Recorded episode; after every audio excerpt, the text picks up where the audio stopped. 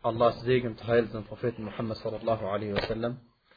Die, liebe Geschwister, die besten aller Worte sind die Worte Allahs und die beste Rechtsleitung ist die Rechtsleitung von Muhammad und die übelsten aller Dinge sind die Neuerungen und jede Neuerung ist eine Bid'a und jede Bid'a ist ein Irrtum und jeder Irrtum führt in die Hölle.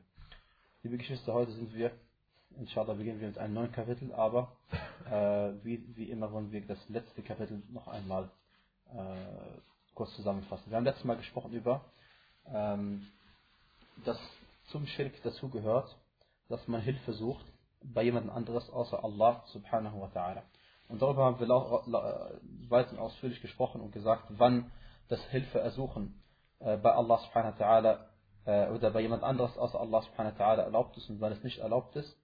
Und wir haben dazu einen Vers aus dem Koran kennengelernt, in Surat Al-Jinn, wo Allah subhanahu wa ta'ala gesagt hat, وَأَنَّهُ كَانَ رِجَالٌ مِنَ الْإِنسِ يَعُوذُونَ بِرِجَالٍ مِنَ الْجِنِّ فَزَادُهُمْ رَهَقًا Und manche Männer von den Menschen pflegten Zuflucht zu nehmen, zu nehmen bei einigen Männern von den Djinn, doch merkten sie so bei ihnen die Drangsal. Und das Zufluchtsuchen al-Isti'adah, das ist das Thema in diesem, in diesem Kapitel gewesen. Und wir haben aus diesem Vers aus dem Koran mehr als eine Sache kennengelernt. Wir haben unter anderem kennengelernt, dass unter den Djinn und unter den Menschen, Männern geht, wie Allah subhanahu offensichtlich in diesen Versen gesagt hat.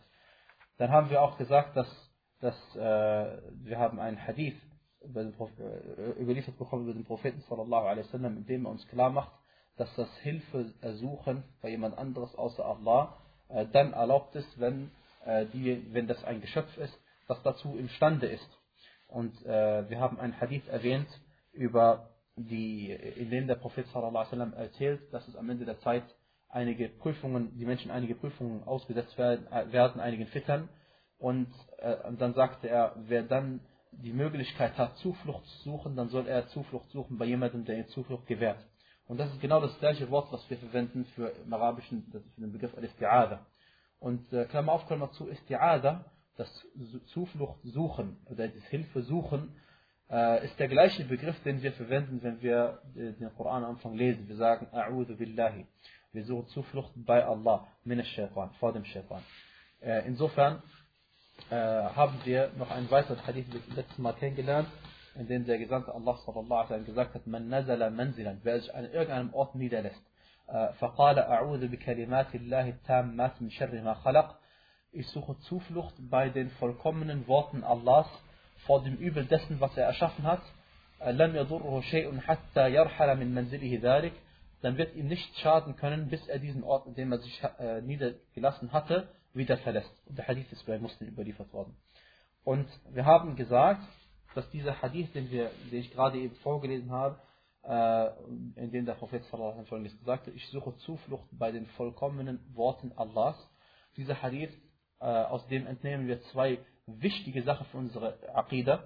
Und zwar Nummer eins, dass man Zuflucht suchen darf bei den Eigenschaften Allah subhanahu wa ta'ala. Das heißt, entweder bei Allah subhanahu wa ta'ala selbst oder bei einer seiner Eigenschaften von ihm. So wie der Prophet in diesem Hadith es uns so beigebracht hat. Äh, allerdings Zuflucht suchen bei jemandem anderes außer Allah, das ist das Thema dieses Kapitels, das, das wäre eine Form des Schirk. Und wir haben aus diesem äh, Hadith kennengelernt, was sich automatisch daraus ergibt, ist zwar, dass die Eigenschaften Allah subhanahu wa ta'ala unerschaffen sind und ebenso die, seine Worte und dazu gehört der Koran, der Taura, Al-Zabur und Al-Injil und so weiter und so fort. Also haben wir in dem Kapitel vom letzten Mal, Alhamdulillah, den Tafsir zu einem Vers aus Surah Al-Jinn kennengelernt.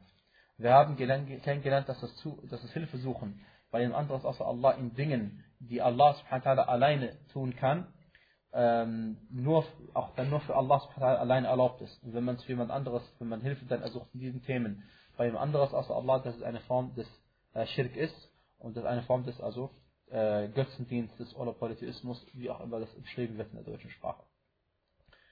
Dann haben wir kennengelernt, dass äh, äh, Allah subhanahu wa ta'ala derjenige ist, der Nutzen bringen kann und derjenige ist, der äh, Schaden abwenden kann. Und äh, dieses Gesetz gilt immer. Und wenn wir jemanden um Hilfe bitten und er hilft uns dabei, dann ist diese Person nichts anderes als eine Ursache dafür, dass Allah subhanahu einem hilft. Und ähm, das gleiche gilt, wenn jemand, äh, wenn, äh, wenn er jemandem Schaden hinzufügt. Denn Allah subhanahu wa ta'ala hat uns in mehr als einem Hadith klar gemacht, äh, das, er hat gesagt, وَعْلَمْ أَنَّ الْأُمَّةَ لَوْ اجْتَمَعَتْ äh, und wisse, dass wenn die gesamte äh, Menschheit sich vereinigen würde oder sich sammeln würde, um dir irgendwie schaden zu können, so könnten sie dir nicht schaden, es sei denn in einer Sache, für die, für die Allah subhanahu wa ta'ala schon vorher geschrieben hatte, dass sie dir darin schaden werden. Insofern sind diese Menschen, die einem schaden oder Menschen, die einem nicht schaden können, nichts anderes als äh, Ursachen, die geschehen durch Allah subhanahu sein will. Dann weiterhin haben wir kennengelernt, dass, ähm, dass äh, wenn wir Zuflucht suchen bei jemand anderes außer Allah, in Dingen, die Allah subhanahu wa ta'ala äh, alleine, äh, ganz alleine kann. Äh, Entschuldigung, wenn wir Zuflucht suchen bei, bei jemandem außer Allah subhanahu wa ta'ala, äh, dann spielt es am Endeffekt keine Rolle, ob diese andere Person uns Nutzen bringt oder uns keinen Nutzen bringt, wenn wir diese Sache von ihm gar nicht verlangen dürfen. Wenn wir eine bestimmte Sache nur von Allah subhanahu wa ta'ala verlangen dürfen, spielt es keine Rolle, ob die Person uns Nutzen geben kann oder Nutzen äh, nicht geben kann. Oder äh, ich gebe ein Beispiel dafür. Wenn wir einen Gottesdienst verrichten, wie zum Beispiel Sujud, das Niederwerfen, dann dürfen wir das nur für Allah subhanahu wa ta'ala tun. Äh, sollte jemand ein, äh, eine Niederwerfung machen für jemand anderes außer Allah, dann kann das aus einem, in einem, passt es in einem von zwei Fällen. Entweder er macht Sujud und erhält dadurch nichts, weil er einfach einen Gottesdienst verrichtet, für einen Menschen oder was auch immer, oder er macht Sujud und erhält dadurch etwas, äh, Geld oder was anderes. Und das ist trotzdem in beiden Fällen ist es das Gleiche. Gleiche, genauso beides gleich verboten. Und ähm, was wir auch kennengelernt haben in, in dem Hadith des Propheten wasallam, in dem er gesagt hat, äh, ich suche Zuflucht, dass er uns beigebracht hat, ich suche Zuflucht bei den vollkommenen Worten Allahs vor dem Übel dessen, was er erschaffen hat, haben wir in diesem Hadith kennengelernt, dass wenn der Islam etwas verbietet, dann gibt er dir dafür etwas, was erlaubt ist. Er hat uns verboten, äh, Isti'adah, äh, also Hilfe zu suchen bei jemand anderes außer Allah. Und gleichzeitig hat er uns die Möglichkeit gegeben, jemand, bei jemand anderes Hilfe zu suchen, zum Beispiel bei Allah subhanahu oder einer seiner Eigenschaften. Und genauso ebenso soll sich der Da'iyah verhalten, wenn er den Leuten etwas erklärt, was haram ist, dann soll er ihnen auch erklären, was der Islam für einen Ausweg gegeben hat. Denn meistens ist es so oder immer, es ist so, dass eine Sache verboten ist und dafür sind viele Sachen einem erlaubt worden. Beispiel aus dem Koran, Allah subhanahu wa ta'ala sagte, Ja ayyuhalladhina amanu, la taqulu ra'ina wa qulu nzurna. O, die ihr glaubt, sagt nicht ra'ina, sondern sagt unzurna. So, ich musste die beiden Worte verwenden, denn übersetzt bedeuten sie in einem Fall genau das gleiche. Und zwar haben die äh, Menschen um den Propheten, die Kuffar, die Juden, haben sie den Propheten versucht äh, zu ärgern und ihm Schaden zuzufügen. Und ebenso die Leute, mit, äh, die mit dem Propheten waren. Ihnen haben sie auch versucht, Schaden hinzuzufügen. Und sie haben zum Propheten gesagt, Ra'ina. Ra'ina bedeutet, äh, hat zwei Bedeutungen. Ra'ina auf der einen Seite bedeutet, äh, achte auf uns, überwache uns, achte auf uns, immer wenn wir was Gutes tun, oder dass wir etwas Schlechtes tun, atmen uns an, etwas Gutes tun und so weiter und so fort. Und äh, das Wort Ra'ina hat aber auch eine zweite Bedeutung. Es bedeutet auch der Schwachse unser, äh, unser Schwachsinniger. Es bedeutet entweder achte auf uns oder unser Schwachsinniger. Und die Juden haben das gesagt mit einem, äh, mit, also sie haben diesen zweideutigen Ausdruck gerne verwendet, weil sie wussten, was sie damit meinten. Und sie meinten natürlich die schlechte Bedeutung. Möge Allah es ihnen vergelten. Und deswegen hat Allah subhanahu wa ta'ala ein Vers abgesagt und gesagt, oh, die ihr glaubt, dadurch unterscheiden wir uns von den Juden und wir sagen eben nicht das Gleiche zum Propheten sallallahu alaihi wasallam. Und äh, das gilt natürlich für die Zeit des Propheten sallallahu alaihi wasallam. Und die Weisheit ist dieselbe. Wenn wir Worte haben, die äh, zwei Bedeutungen haben, die eine gut eine schlecht und ein anderes Wort haben, das eindeutig ist, verwenden wir natürlich das gute Wort. Und dann hat Allah subhanahu gesagt, oh, die ihr glaubt, sagt nicht Ra'ina, dieses zweideutige Wort, sondern sagt Unwurna, sondern man sagt, achte auf uns. Und dieses Wort Unwurna ist eben nicht mehr zweideutig und bedeutet äh, in einem der beiden Fälle eben genau das gleiche wie das andere. Aus der Sunna haben wir ebenfalls ein Beispiel dafür, dass wenn Allah subhanahu uns etwas verbietet, erlaubt er uns stattdessen etwas anderes. Und Allah subhanahu verbietet und erlaubt uns, was er will. Die eine Sache ist, wir wissen aus dem Fiqh, dass es verboten ist, bestimmte Waren miteinander, untereinander auszutauschen. Ähm, es sei denn mit, unter bestimmten Bedingungen. Es ist zum Beispiel absolut haram verboten, weil es eine Form des Zinsnehmen und Gebens ist, dass man einen Sa' äh, von, von Datteln nimmt und ihn austauscht durch zwei Sa' von Datteln. Sa' ist was? Sa' sind einfach vier Hände voll von Datteln. Das ist eine Maßeinheit, die es damals gegeben hat. Eine Hand voll nennt man äh, Mud, ja, und vier davon nennt man ein Sa'. Und äh, die Leute haben teilweise, wie haben sie getauscht? Der eine hatte gute Datteln, der andere hatte schlechte Datteln. Dann hat derjenige, der gute Datteln hatte, äh, der, und äh, der hatte nur einen Sa' gehabt, hat sie getauscht gegen äh, jemanden, der zwei Sa' von schlechteren Datteln hatten, von schlechterer Qualität. Ja? Und wir wissen, dass Datteln nicht gleich gut schmecken und so weiter und so fort. Und dies ist eine Sache, die der Prophet absolut verboten hat. Hat er nicht erlaubt. Das, weil es ein Form des Zinsnehmens und Gebens ist. Dann da hat der Prophet sallallahu aber auch eine Alternative den Leuten gegeben und, zu, und gesagt, bi'il jam'a bid-darahim washtari bid-darahima janiban. Also hat, hat der Person, die unbedingt, ähm, und zwar umgekehrt, sie hatte zwei äh, Sa' von äh, schlechteren Datteln gehabt und wollte sie austauschen durch ein besseres. Und dann hat er, äh, und was hätte sie jetzt machen können, um diese Datteln loszuwerden und bessere Datteln zu bekommen, hat der Prophet alaihi ihm gesagt, nimm diese Datteln, unter denen es gute und schlechte gibt, ja, Al-Jam' das sind so die noch nicht guten, ausgelesenen von den schlechten, nimm diese gesamten äh, zwei Sa', verkauf sie, dadurch bekommst du Geld und durch, durch dieses Geld darfst du dann wieder Datteln kaufen, wie du möchtest. Ja? Das ist der erlaubte Weg, den der Prophet sallallahu ihm gegeben hat. Und Allah subhanahu wa ta'ala weiß am besten Bescheid. Und wir beginnen mit dem, das war vom letzten Mal. Und äh, wir beginnen jetzt mit einem neuen Kapitel, inshallah. Und zwar sagt der äh, Autor Babun min ash-shirki an yastaghitha bi ghayri Allahi aw yad'u ghayrahu. Er sagte, zum Schirk gehört es, dass du, jetzt sage ich ein deutsches Wort, gleich sage ich was mehr dazu, zum Schirk gehört es, dass du Hilfe ersuchst bei jemandem anderes außer Allah oder dass du zu jemandem, äh, dass du jemanden anrufst außer Allah subhanahu wa ta'ala. Dass du zu jemandem anrufst, gemeint ist, dass du jemanden betest. Äh, meistens ist das Wort, was man im Arabisch verwendet, Ad-Du'a, verstehen die Leute meistens darunter, dass man die Hände hebt und Dua macht, ja, und ein Bittgebet spricht. Aber das Dua im Arabischen äh, beinhaltet nicht nur das, wenn die Hände hebt und dass man zu Allah betet, sondern eine Form des Dua, des Betens im weitesten, Sinne des Wortes, ist auch das Gebet, das Fasten, die Zakah und jede Form der Ibadah. Wie dem auch sei. Was ist der Unterschied zwischen dem Kapitel, den wir jetzt äh, erwähnen möchten, und dem Kapitel, dem vorausgegangen ist?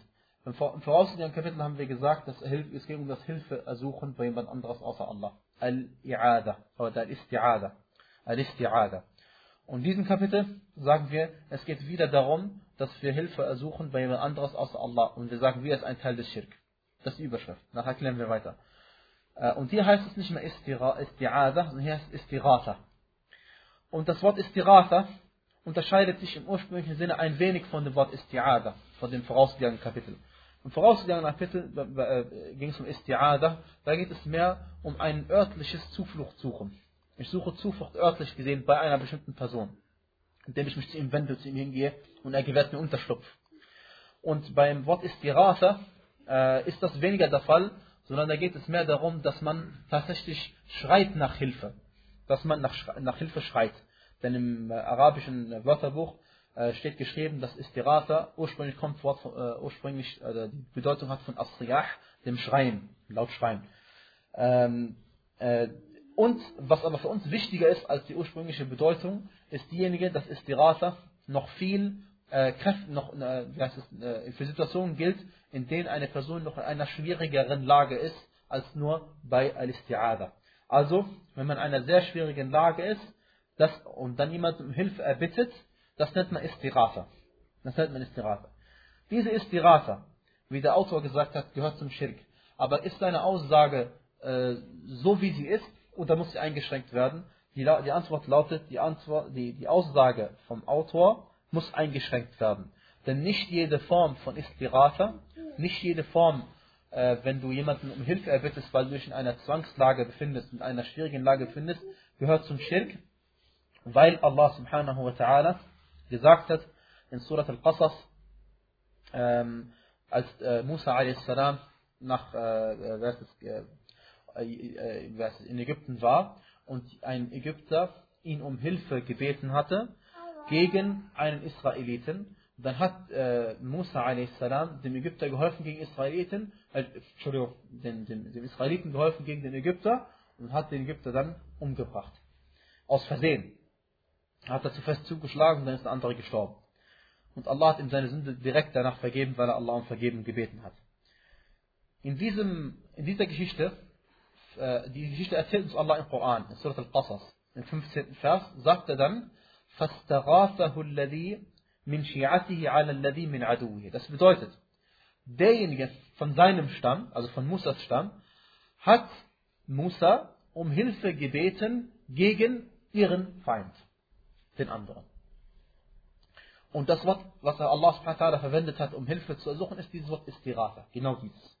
Und deswegen wissen wir, dass das Hilfe, also wenn das verboten wäre, Musa hätte nichts machen können oder hätte es nicht getan. Wenn es, äh, wie heißt es, wenn, äh, wenn, wenn dies nun einmal der Fall ist und das erlaubt ist, dann wissen wir, das ist die Rata und ist die Ada, das Hilfe ersuchen oder um Hilfe flehen, kann man im Deutschen sagen, um das Ganze zu steigern, um dem Wort Istirata näher zu kommen, bezieht sich dann, wenn es erlaubt ist, auf diejenigen Situationen, in denen man Menschen um Hilfe bittet, wenn sie einen um Hilfe bitten können. Ja, das war das eine. Das zweite in der Überschrift des Autors, er sagte, zum Schirk gehört Istirata und dass du zu jemandem anderen betest außer Allah. Diese Überschrift, der erste Teil davon ist speziell, es geht genau, es geht nur um das Hilfeersuchen und der zweite Teil der Überschrift geht allgemein um jede Form der Anbetung zu Allah subhanahu wa ta'ala. Jede Form der Anbetung, jede Form des Dua oder jede Form der Dua, der, der Ibadah darf ja nur Allah subhanahu wa ta'ala gewidmet werden. Und was ist der Beweis dafür, wenn wir sagen, dass Dua machen darf nur für Allah gewidmet werden? Was ist der Beweis dafür, dass überhaupt Dua ein Gottesdienst ist? Äh, das müssen wir erst beweisen. Und zwar finden wir das im Koran auf der Seite 477 in der Ausgabe von Al-Medina Äh, finden wir, dass Allah subhanahu wa ta'ala folgendes gesagt hat über diejenigen, die äh, zu, zu überheblich sind, zu ihm zu beten. Er sagte, وَقَالَ رَبُّكُمْ ud'uni astajib lakum. Euer Herr sagt, ruft mich an, so erhöre ich euch. إن الذين يستكبرون عن عبادتي سيدخلون جهنم سيدخلون جهنم داخرين. Gewiss diejenigen, die sich aus Hochmut weigern, mir zu dienen, werden in die Hölle gedemütigt eingehen. Noch einmal, euer Herr sagt, ruft mich an, so erhöre ich euch. Macht Dua, dann erhöre ich euch. Das ist im Arabischen. Gewiss diejenigen, die zu überheblich sind, zu mir Dua zu machen, sie werden die Hölle erniedrigt eingehen oder gedemütigt.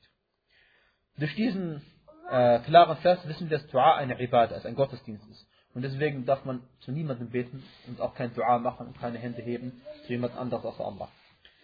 Des Weiteren hat der Prophet sallallahu alaihi wasallam in einem Hadith bei Imam Ahmad und Ibn Tirmidhi und äh, bei Ibn Najah und Abu Dawud gesagt, anderswo, Inna du'a huwa al-ibadah. Der Dua ist die Ibadah schlechthin. Der Dua ist die Ibadah schlechthin. Und Imam Tirmidhi, rahimahullah, er sagt, der Hadith ist Hassan, sahih, und Ibn Hajar sagt, der Isnad ist Jayid.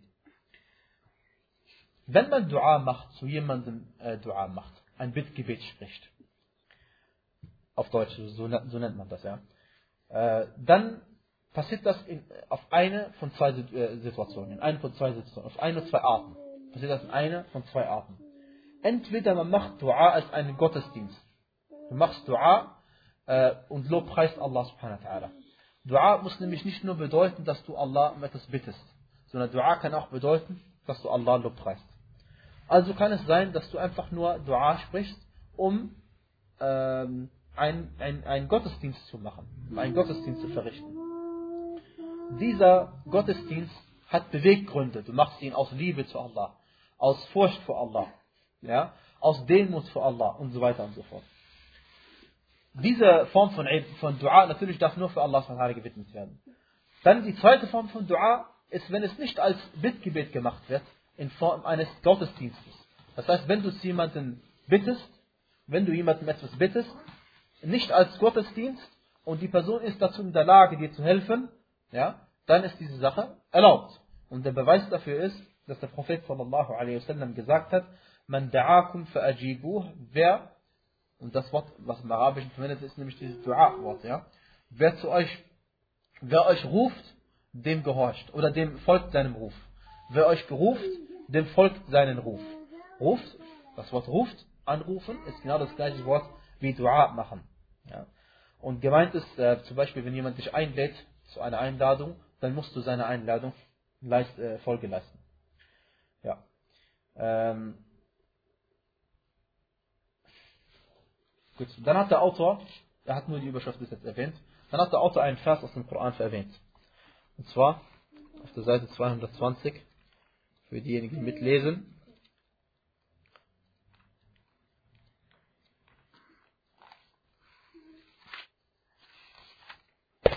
Er sagte, Allah subhanahu wa ta'ala, ولا تدع من دون الله ما لا ينفعك ولا يضرك فإن فعلت فإنك إذا من الظالمين Und rufe nicht außer Allah an, was dir weder nützt noch schadet.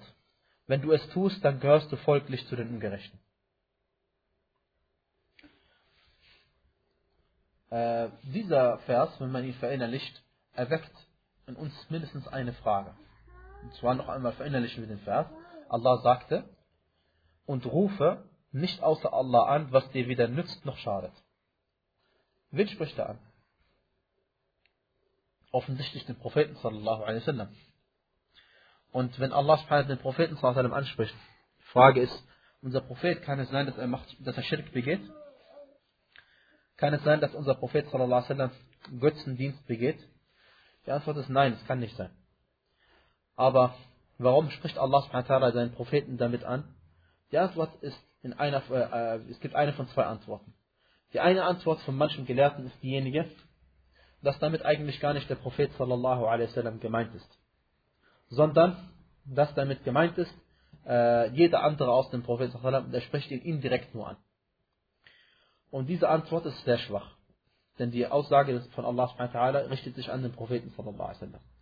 Und äh, im Gegenteil, die Tatsache, dass Allah subhanahu wa ta'ala seinen Propheten anspricht und ihn davor warnt, Schirk zu begehen, weist darauf hin, dass uns Allah noch eher damit warnen will. Denn er, wenn er jemanden warnt, von dem er weiß, dass er es sowieso nicht tun wird, und von uns weiß es natürlich auch, aber wenn Allah jemanden warnt, von dem wir davon ausgehen, dass er sowieso kein Schirk begeht, weil wir glauben, dass die Propheten kein Schirk begehen, dann richtet sich dieser Befehl erst recht an uns. Und deswegen äh, diese Aussage oder der Schirk könnte vom Propheten sallam als Menschen durchaus passieren, selbstverständlich, aber als Propheten nicht. Denn, der Prophet, denn die Propheten sallam begehen äh, keine großen Sünden nach der richtigeren Ansicht. Des Weiteren äh, hat, der, hat Allah auch folgendes zu allen Gesandten gesagt, obwohl die Gesandten schon längst äh, alle gestorben sind, bis auf äh, Prophet zu dieser Zeit und natürlich Isa. Und zwar sagte äh, Allah subhanahu wa ta'ala. Und dieser Vers weist auch darauf hin, äh, dass dieser Vers eine Warnung ist für unseren Propheten, dass er sich nicht zu sicher fühlen soll für gar nichts. Und auch wir erst recht nicht. Und zwar sagt Allah subhanahu wa ta'ala, وَلَقَدْ أُوحِيَ إِلَيْكَ وإلى الذين من قبلك لئن أشركت ليحبطن عملك ولتكونن من الخاسرين. Dir und denjenigen, die vor dir waren, ist ja als Offenbarung eingegeben worden, also den Propheten dir und die vor dir waren. Wenn du Allah andere beigesetzt, beigesetzt, wird dein Werk ganz gewiss hinfällig und du wirst ganz gewiss zu den Verlierern gehören. Manche Leute wissen nicht, was heißt, ihr Werk wird hinfällig oder ihre Werke werden hinfällig. Das wird alles, was sie getan haben, gilt nicht mehr. Das heißt, alles, was sie getan haben, wird nicht mehr am Tag der Auferstehung irgendwas wiegen, sodass es in die rechte, sodass es in die rechte Waagschale gelegt werden könnte. Wer also Allah subhanahu wa beigesellt oder Dua macht zu anders als Allah, dadurch automatisch werden seine gesamten Taten äh, zunichte. Und dann gibt es die bekannten zwei Ansichten von Gelehrten, dass wenn er Tauba macht und zum Islam zurückkehrt, erhält er dann wieder seine guten Taten zurück oder nicht. Und Allah subhanahu wa ta'ala weiß am besten Bescheid. Dieser Vers, den wir gerade erwähnt haben, weist darauf hin, wie ich gesagt habe, dass der Prophet sallallahu alaihi sehr wohl angesprochen ist genauso wie die Propheten vor ihm angesprochen waren. Aber wir sind erst recht angesprochen mit diesem Vers und gleichzeitig wissen wir, dass die Propheten niemals äh, solche Sünden begehen. Warum? Weil sie die Gottesfurcht haben und weil sie von Allah recht geleitet sind. Noch einmal, wenn man Dua macht, dann ist, äh, und man macht Dua als Gottesdienst, als schlichter Gottesdienst, als reiner Gottesdienst, dann muss das überhaupt nicht sein, dass man immer von Allah subhanahu sagt, oh Allah, gib mir dies, oh Allah, gib mir das. Sondern es kann sein, dass man einfach nur einen bloßen Gottesdienst verrichtet. Und jeder von uns weiß doch, dass wenn man betet oder fastet oder was auch immer, dass man in Wirklichkeit diesen Gottesdienst verrichtet, weil man von Allah subhanahu belohnt werden will. Jeder, der ein Salah verrichtet, macht das und seine Körpersprache drückt äh, aus, dass er in Wirklichkeit Allahs Wohlgefallen dadurch erlangen möchte und auf, Allahs Strafe dadurch fliehen möchte und Allahs Wohlgefallen dadurch erlangen möchte. Jeder weiß das. Ähm, dann sagt er, äh, im Vers ist eine interessante Aussage, auch wenn wir sie wieder verinnerlichen. Und zwar habe ich schon darauf hingewiesen. Allah subhanahu wa ta'ala sagte, und bete zu niemandem anders oder rufe niemanden außer Allah an, der dir weder nützen noch schaden kann. Wenn du es doch tust, gehörst du wahrlich zu den Ungerechten. Die Frage ist jetzt, was ist, wenn du zu jemandem äh, betest, der dir durchaus nützen oder schaden kann? Ja, die offensichtliche Bedeutung des Verses ist, und bete zu niemandem außer Allah, der dir weder nützen noch schaden kann. Das heißt, wenn er dir nützen oder schaden kann, kannst du ruhig zu ihm beten. Dieser, äh, dieser Vers und auch andere Verse im Koran beinhalten manchmal Einschränkungen, die nicht so gemeint sind. Das heißt, diese Einschränkung, die Allah gemacht hat, dass wir zu niemandem beten dürfen, der uns nicht äh, nützen oder schaden kann, diese Einschränkung hat keine Bedeutung. Diese Einschränkung ist keine Einschränkung in, äh, in der Scharia. Überhaupt keine Einschränkung. Denn ob du zu jemandem betest, ob er dir nützen kann oder schaden kann, in beiden Fällen ist es haram. Ja? Wenn du also zu jemandem betest, der gestorben ist, ja, oder zum Propheten, also zum Propheten selbst betest, dann ist es sowieso haram, auch wenn er dir nicht nützen und schaden kann, weil er schon längst zur Erde geworden ist, Und deswegen, äh, diese Einschränkung im Vers hat keine, ist keine Einschränkung, auch wenn die Sprache nicht eine Einschränkung ist. Aber in der Scharia ist sie keine Einschränkung. Und dafür haben wir mehrere Beispiele im Koran. Allah sagte subhanahu wa ta'ala, O ihr Menschen, dient eurem Herrn, der euch erschaffen hat und ebenso diejenigen, die vor euch gelebt sind, haben. Oder die vor euch gewesen sind. Äh, es gibt keinen anderen Gott außer Allah. Es gibt keinen anderen, der erschaffen hat. Das heißt, diese Einschränkung, dass wir Allah anbeten sollen, denjenigen, der uns erschaffen hat, diese Einschränkung ist keine Einschränkung. Weil es gibt sowieso nur den einen Gott. Sondern diese Einschränkung, äh, wenn sie sprachlich eine Einschränkung ist, gemeint ist, dass Allah subhanahu uns die Weisheit erwähnt, warum wir tatsächlich nur Allah subhanahu anbeten sollen. Ja, weil er derjenige ist, der uns erschaffen hat und es eben keinen anderen gibt. Ebenso, liebe Geschwister, wenn wir äh, Surat al-Nisa uns mal anschauen, gibt es auch einen interessanten Vers, äh, und zwar über diejenigen Frauen, die man als Mann nicht heiraten darf, und unter ihnen, äh, Allah subhanahu erwähnt eine Liste in Surat Al-Nisa, Vers 23, sagt Allah subhanahu wa ta'ala äh, folgendes, äh, ich lese auf Deutsch direkt vor, verboten zu heiraten sind euch eure Mütter, eure Töchter, eure Schwestern, eure Tanten väterlicherseits, eure Tanten mütterlicherseits, die Nichten, eure Nährmütter, die euch gestillt haben, eure Milchschwestern, die Mütter eurer Frauen, eure Stieftöchter, die sich im Schoß eurer Familie befinden. Das ist der Vers, den ich meine. Geht noch weiter. Aber unsere Stieftöchter, die sich im Schoß unserer Familie befinden. Ähm, das ist, diese Einschränkung ist eine Einschränkung, die keine äh, Auswirkung hat auf Halal und Haram weil sie sowieso haram ist, auch wenn sie sich nicht in unserem Schoß befinden würden. Gemeint ist nämlich, dass unsere Stieftöchter uns haram sind zu heiraten. Ja? Äh, das heißt, die Tochter deiner Ehefrau äh, darfst du nicht heiraten, denn es kann ja sein, dass die Tochter deiner Ehefrau, wie gesagt, nicht deine eigene Tochter ist, diese, weil sie sie mitgebracht hat in die Ehe. Diese Tochter ist für dich äh, haram, auf Ewigkeit. Und äh, äh, heißt es, äh, also das heißt, sobald man äh, die, die, die eine Frau geheiratet hat und ähm, äh, mit ihr, äh, so, sobald, man, sobald man eine Frau geheiratet hat, darf man nicht mehr ihre Tochter heiraten. Sobald man eine Frau, Frau geheiratet hat. Das ist die erste Einschränkung. Und die zweite Einschränkung ist diejenige, dass man mit ihr verkehrt hat, dann darf man die Tochter von dieser Frau nämlich nicht mehr heiraten. Hätte man sie geheiratet äh, und, man, und man hätte sich direkt von der Frau geschieden, dürfte man danach die Tochter heiraten. Ja. Und äh, umgekehrt ist es nicht der Fall. Umgekehrt, wenn du zum eine Tochter heiratest, eine Frau heiratest, äh, und du hast einfach nur den islamischen Akt äh, es ist gemacht, und äh, du scheidest dich von dieser Frau, darfst du nicht mehr die Mutter heiraten. Die Mutter ist auf ewig verboten, auch wenn du schon noch gar nicht mit der, mit der Tochter verkehrt hast. Ja. Wie dem auch sei, die Stieftöchter, die Allah in diesem Vers erwähnt hat, sind uns verboten. Und er sagt, die Stieftöchter, die in eurem Schoß eurer Familie sind, das heißt, die bei euch aufgewachsen sind, unter euch, ja, dies ist nämlich meistens der Fall. Deswegen hat Allah das erwähnt und nicht, weil das immer der Fall ist. Das bedeutet, selbst wenn eine Stieftöchter nicht in deinem eigenen Haus aufgewachsen wäre, dürfte sie sie trotzdem nicht heiraten. Des Weiteren hat Allah gesagt im Koran, O die ihr glaubt, wenn, wenn, wenn Allah oder, und sein Gesandter euch zu etwas aufrufen, das euch lebendig macht, dann folgt seinem Ruf. Jeder von uns weiß, unser Prophet, wenn er uns zu etwas aufruft, ruft er uns doch immer zu etwas auf, was uns lebendig macht. Ja? Deswegen diese Einschränkung, hat sie irgendeine Bedeutung?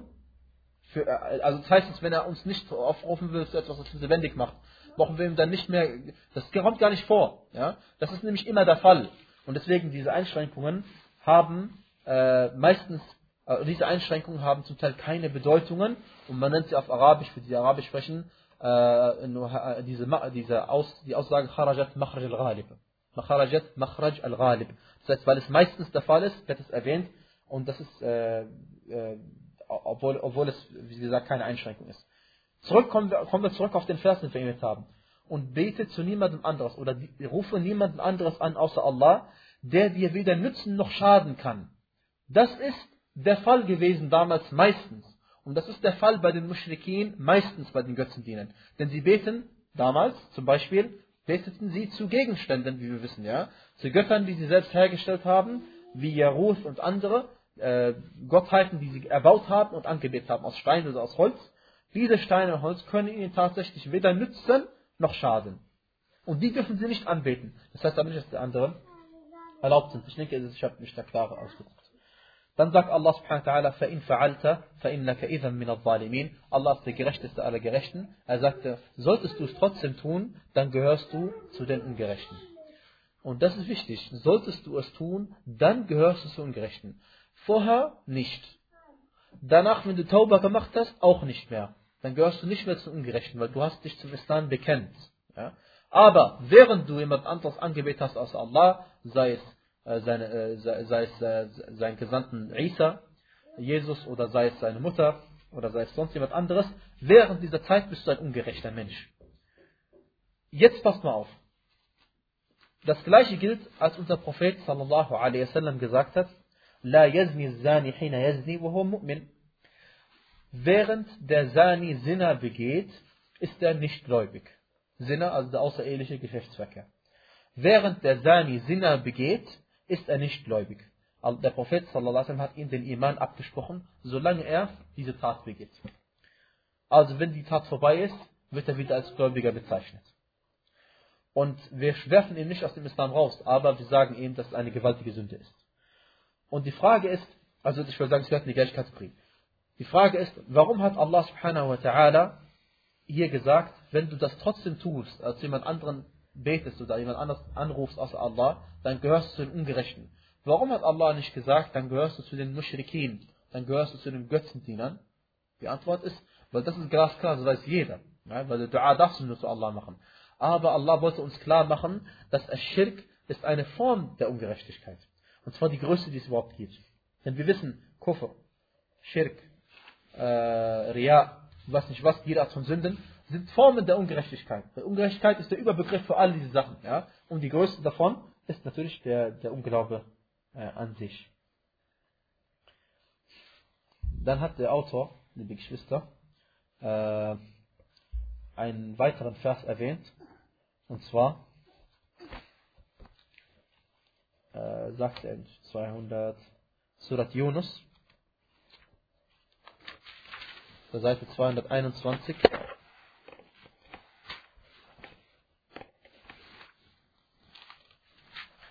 sagt er, وَإِنْ يَمْسَسْكَ اللَّهُ بِضُرٍّ فَلَا كَاشِفَ لَهُ إِلَّا هُوَ وَإِنْ يُرِدْكَ بِخَيْرٍ فَلَا رَادَّ لِفَضْلِهِ Wenn Allah dir Unheil widerfahren lässt, so kann es keiner wegnehmen, außer ihm. Und wenn er dich, und wenn er für dich etwas Gutes will, so kann keiner seine Huld zurückweisen.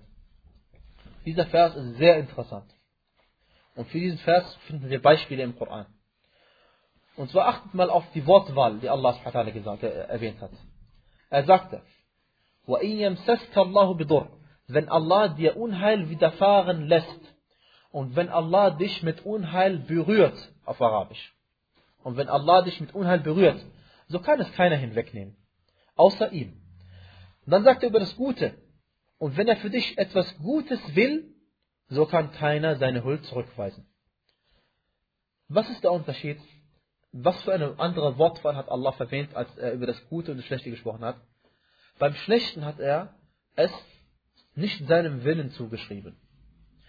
Und beim Guten hat Allah subhanahu wa es seinem Willen zugeschrieben. Und dies ist so, weil wir Allah subhanahu wa ta'ala das Gute zuschreiben. Und Allah subhanahu wa ta'ala will nichts Schlechtes für jemanden, für niemanden. Sondern Allah subhanahu wa ta'ala will nur Gutes für die, für die Menschen. Und deswegen, als die Djinn äh, gesprochen haben über äh, folgende Sache, und zwar, äh, wir kennen das, liebe Geschwister, äh, schlagen wir mal Surat al-Jinn auf.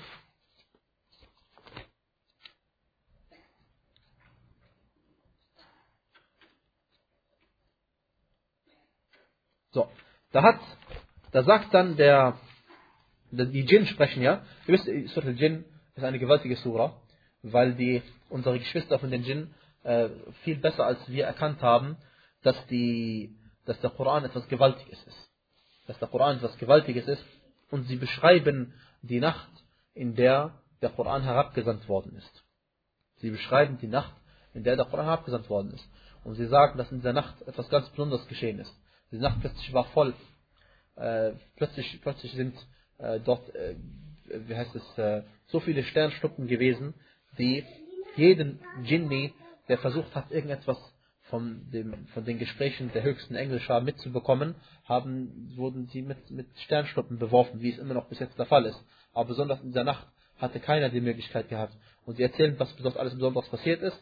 Und dann sagen sie, nachdem sie diese, äh, nachdem sie diese Veränderung im, im Himmel wahrgenommen haben, sagen sie über, den, über die äh, Erdbewohner, وأن لا ندري أشر أريد بمن في الأرض أم أراد بهم ربهم رشدا und wir wissen doch nicht, ob diejenigen auf der Erde, äh, ob für diejenigen auf der Erde etwas Schlechtes gewollt wird oder ob ihr Herr sie zur Besonnenheit führen will. Das, was sie gesehen haben, sie wussten, etwas Besonderes passiert in dieser Nacht, Laylat al-Qadr, als der Koran herabgesandt worden ist. Sie wussten, etwas Besonderes wird in dieser Nacht passieren. Die Frage ist nur was?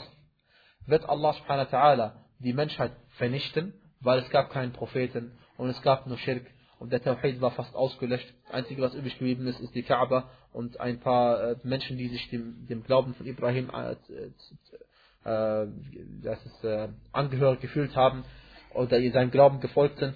Aber die meisten Menschen waren im Irrtum. Die meisten Menschen waren im Irrtum. Die Schriften Allahs wurden schon vorher verfälscht und es war keine Rechtleitung da, fast keine Rechtleitung da. Aber es könnte genauso gut sein, dass Allah subhanahu wa ta'ala das Gutes für die Menschen will. Und deswegen sagten die Djinn, und wir wissen doch nicht, ob für diejenigen auf der Erde Schlechtes gewollt wird, das ist passiv.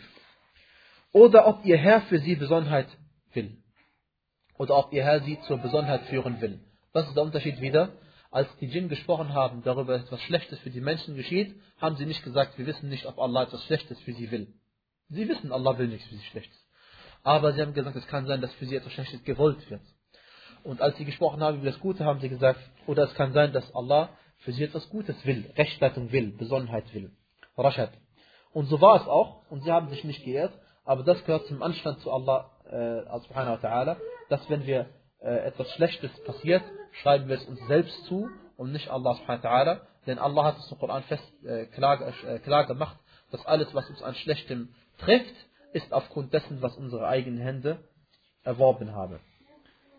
Und wenn Allah subhanahu wa ta'ala äh, will, ähm, äh, dass uns Unheil berührt, denn so hat es gesagt, und wenn Allah dich mit äh, Schaden berühren will, wenn Allah subhanahu wa ta'ala das will, dann will er das, weil dahinter etwas Besseres steckt als das.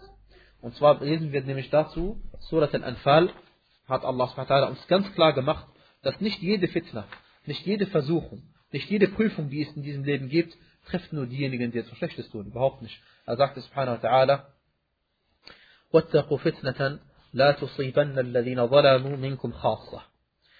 Allah subhanahu wa ta'ala sagte, und hütet euch vor einer Versuchung, einer Fitna, einer Versuchung. Das eine Versuchung ist etwas, was dich vom Iman zum Kufr bringen kann.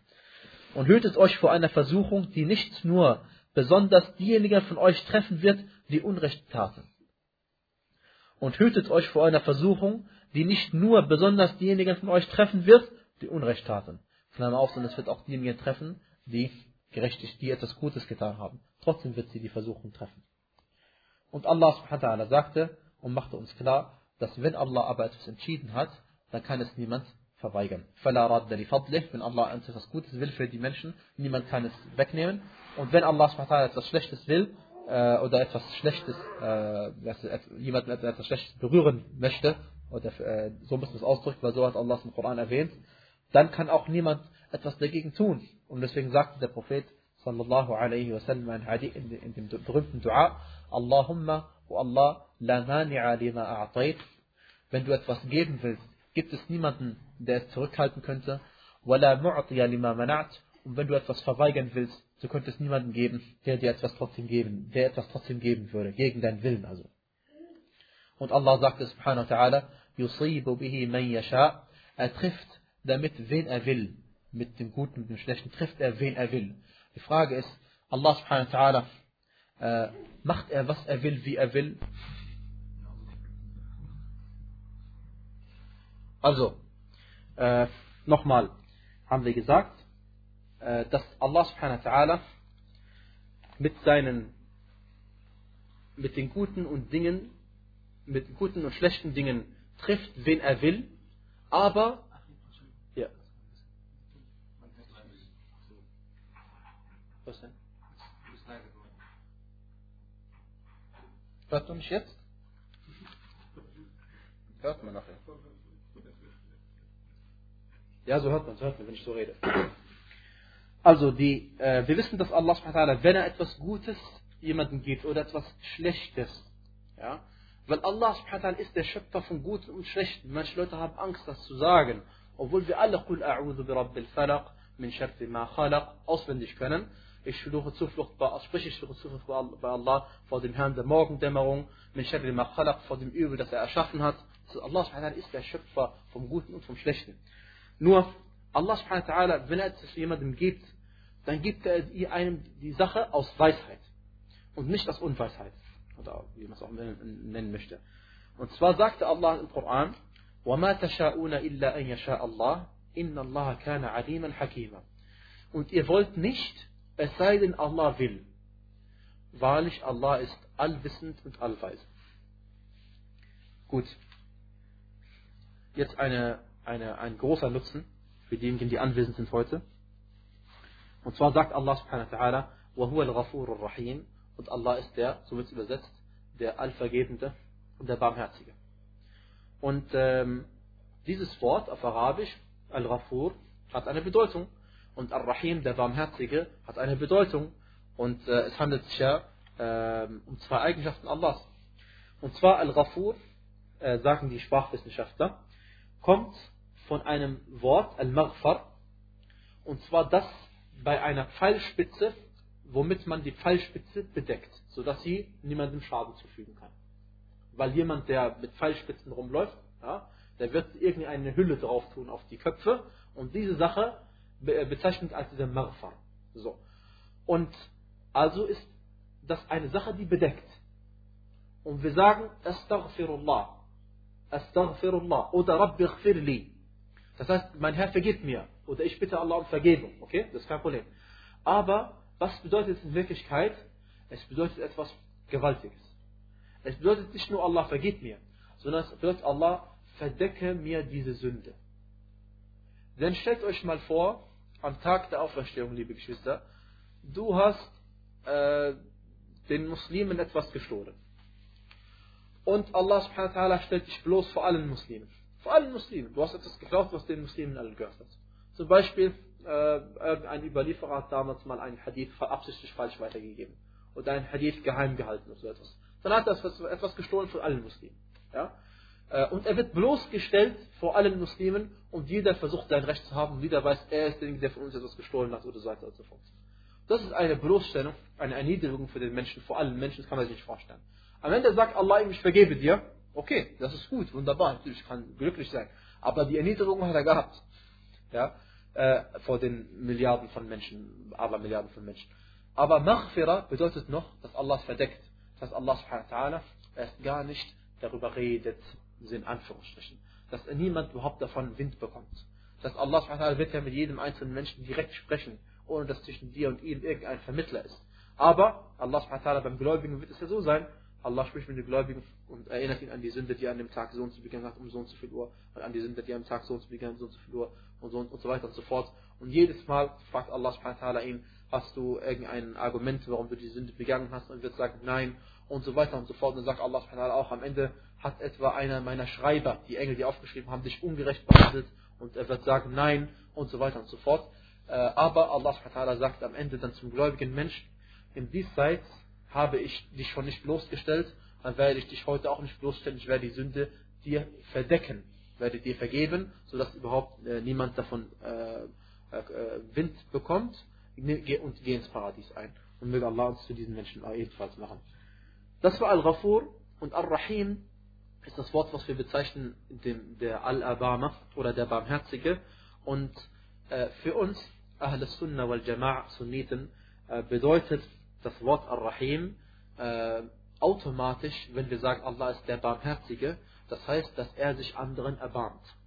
Das heißt, wir glauben, dass dieses Wort eine Bedeutung hat und dass dieses Wort nicht einfach so dasteht und wir sagen nicht einfach, Allah ist der Barmherzige und das war's, sondern wir sagen, Allah ist der Barmherzige, das bedeutet, dass er sich anderen erbarmt und das bedeutet, dass wir von ihnen äh, äh, seine Barmherzigkeit erbitten sollen, dass wir ihn um Rahma, um Rahma, Barmherzigkeit äh, erbeten sollen, erbitten sollen.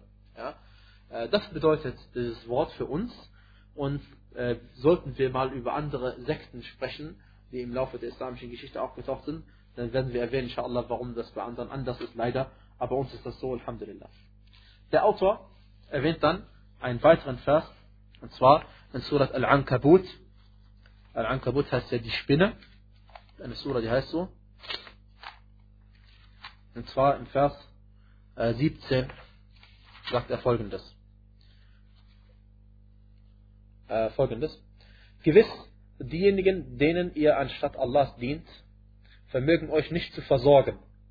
Sucht darum bei Allah die Versorgung und dient ihm und dankt ihm. Zu ihm werdet ihr zurückgebracht. Dieser Vers, den Allah erwähnt hat, subhanahu wa ta'ala, äh, macht uns eine Form des Dua noch äh, klarer, verdeutlicht sie noch mehr. Und zwar, dass auch das um Versorgung bitten, Essen, Trinken, Kleidung, alles was Versorgung angeht in diesem Leben, nennt man Rizq. Und Rizq ist eine Sache, die wir bei Allah subhanahu zu erbeten haben. Und Allah subhanahu hat uns versprochen, und hier können wir unseren Iman prüfen. Er hat uns versprochen, dass wir, wenn wir Allah fürchten, Allah uns auch genug Versorgung geben wird. Er hat nicht gesagt, er macht dich reich. Er hat nicht gesagt das. Er hat auch nicht gesagt, er wird dich nicht prüfen durch Hunger, sondern hat unseren Propheten auch durch Hunger geprüft. Und er hat die Sahaba durch Hunger geprüft. Und er wird die gläubigen Menschen auch weiterhin noch durch Hunger prüfen. Aber das, äh, wenn, wenn du Allah fürchtest, wird er dich so versorgen, dass du genug hast, inshallah. Und äh, Klammer auf, kann man aus diesem Vers entnehmen wir, dass niemand ein Argument hat zu sagen, ich muss bestimmte Arbeit verrichten, die haram ist, um auf Risk, an Risk zu kommen. Ja. Wie dem auch sei, äh, Allah subhanahu wa ta'ala äh, hat nämlich gesagt, وَمَنْ يَتَّقِ اللَّهِ يَجْعَلْ لَهُ مَخْرَجًا وَيَرْزُقْهُ مِنْ حَيْثُ لَا يَحْتَسِبْ Und wer Allah fürchtet, dem macht er einen Ausweg und er wird ihn versorgen, von wann er nicht damit rechnet. Und er wird ihn sorgen, von wann er nicht damit rechnet. Und die Dankerweisung, liebe Geschwister, äh, die Allah im Vers erwähnt hat, washkuru und dankt ihm, äh, Dankerweisung wissen wir, weil wir ähm, unseren Iman verstanden haben, äh, kann auf eine von drei Arten geschehen. Die Arten sind, wir wissen, erstens, wir danken Allah im Herzen, indem wir Gläubige sind und auch wirklich glauben, dass alles Gute von ihm kommt und dass der Risk von ihm kommt.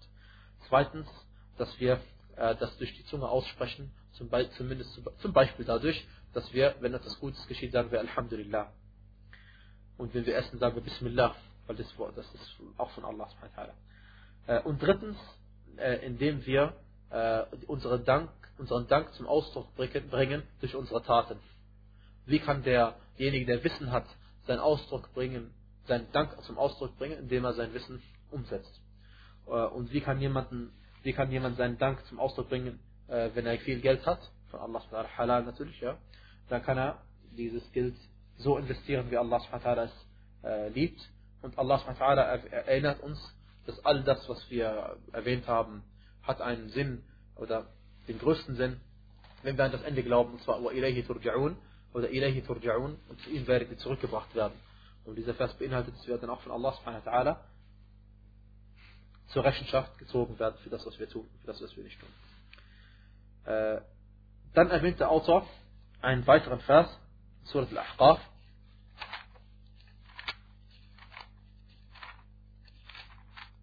Und zwar sagt er, ومن أضل ممن يدعو من دون الله من لا يستجيب له إلى يوم القيامة Allah sagte, wer ist ungerechter oder wer ist abgeirrter?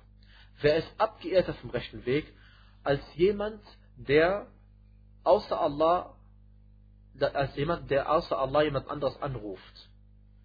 Und diese Person, die er neben Allah anruft, erhört sein Gebet nicht bis zum Tag der Auferstehung und er hört sein Gebet nicht bis zum Tag der Auferstehung.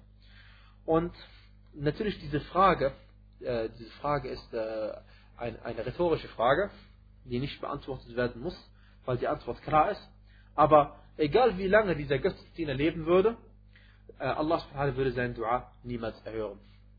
Äh, die Leute, äh, wenn wir reden über solche Dinge, liebe Geschwister, dann dürfen wir nicht nur von uns selbst ausgehen, und denken, bei uns ist das nicht der Fall und weiß nicht was. Sondern es gibt genug Orte auf der Welt, wo das der Fall ist. Im heutigen Irak gibt es einen Mann, äh, der gestorben ist, der hieß äh, Abdul Qadir al-Jailani. Ja? Und es gibt auch andere Menschen, wie im Irak wird behauptet, die haben das Grab von Al-Hussein, radiallahu anh, äh, dem Enkel des Propheten, sallallahu alaihi wasallam, und so weiter und so fort. Und, äh, und, und auch noch andere. Und ihr glaubt es nicht, aber natürlich glaubt ihr es ja, aber es gibt Leute, die tatsächlich nicht nur beten zu denen, sondern auch Sujud machen. Tatsächlich Sujud machen. Das hat jeder, der mal gesucht hat, hat das schon, selbst schon gesehen. Und deswegen ist eine Sache, die nicht so weit hergeholt ist. Ja? Das ist nicht weit hergeholt. Und wenn wir das lernen, das stärkt unseren Iman. Und wenn wir das lernen, lernen wir die Beweise aus dem Koran. Und dann können wir auch die Beweise aus dem Koran das Hunde anwenden und den Leuten erklären. Denn die Leute wissen das nicht. Beim Haram habe ich immer eine Frau gehört, die hat gesagt, Wan Nabi. Ja? Eine Ägypterin war das, ja. Sie hat geschwört und gesagt, ich schwöre beim Propheten und so weiter und so fort. Äh, und dann sagt Allah SWT über die auch, warum an du'a'ihim rafilun. Das heißt, sie sind unachtsam gegenüber das, was sie, über diejenigen, die sie anbeten. Sie kriegen das gar nicht mit.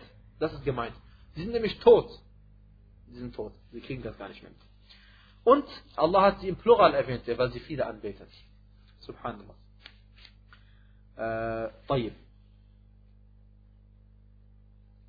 Dann sagt Allah subhanahu wa ta'ala etwas Wichtiges als Warnung für sie. وَإِذَا حُشِرَ النَّاسِ كَانُوا لَهُمْ أَعْدَاءً wenn die Menschen versammelt werden am Tag auf der Auferstehen werden, dann werden sie für sie Feinde sein. Wer wird für wen Feinde sein? Der Vers kann bedeuten, dass die Götzendiener Feinde sein werden gegenüber den Götzen und es kann bedeuten, dass die Götzen Feinde sein werden gegenüber den Götzendienern. Und beides ist der Fall. Und das gehört zur gewaltigen äh, Sprache des Koran, dass Allah mit diesen wenigen Sa äh, Worten äh, mehrere Sachen zum Ausdruck bringt. Und dafür ist auch unser Prophet äh, bekannt in seinen Hadith. Sallallahu alaihi wasallam.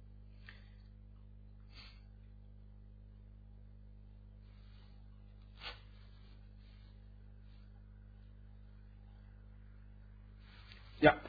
Äh, und dann erwähnt der letzte, ich glaube die letzte Eier, fast, ja, den letzten Vers erwähnt er noch der Autor, äh, und zwar äh, Surat al-Naml, sagt der Autor, أما يجيب المضطر إذا دعاه ويكشف السوء äh, und zwar Surah Al-Naml Vers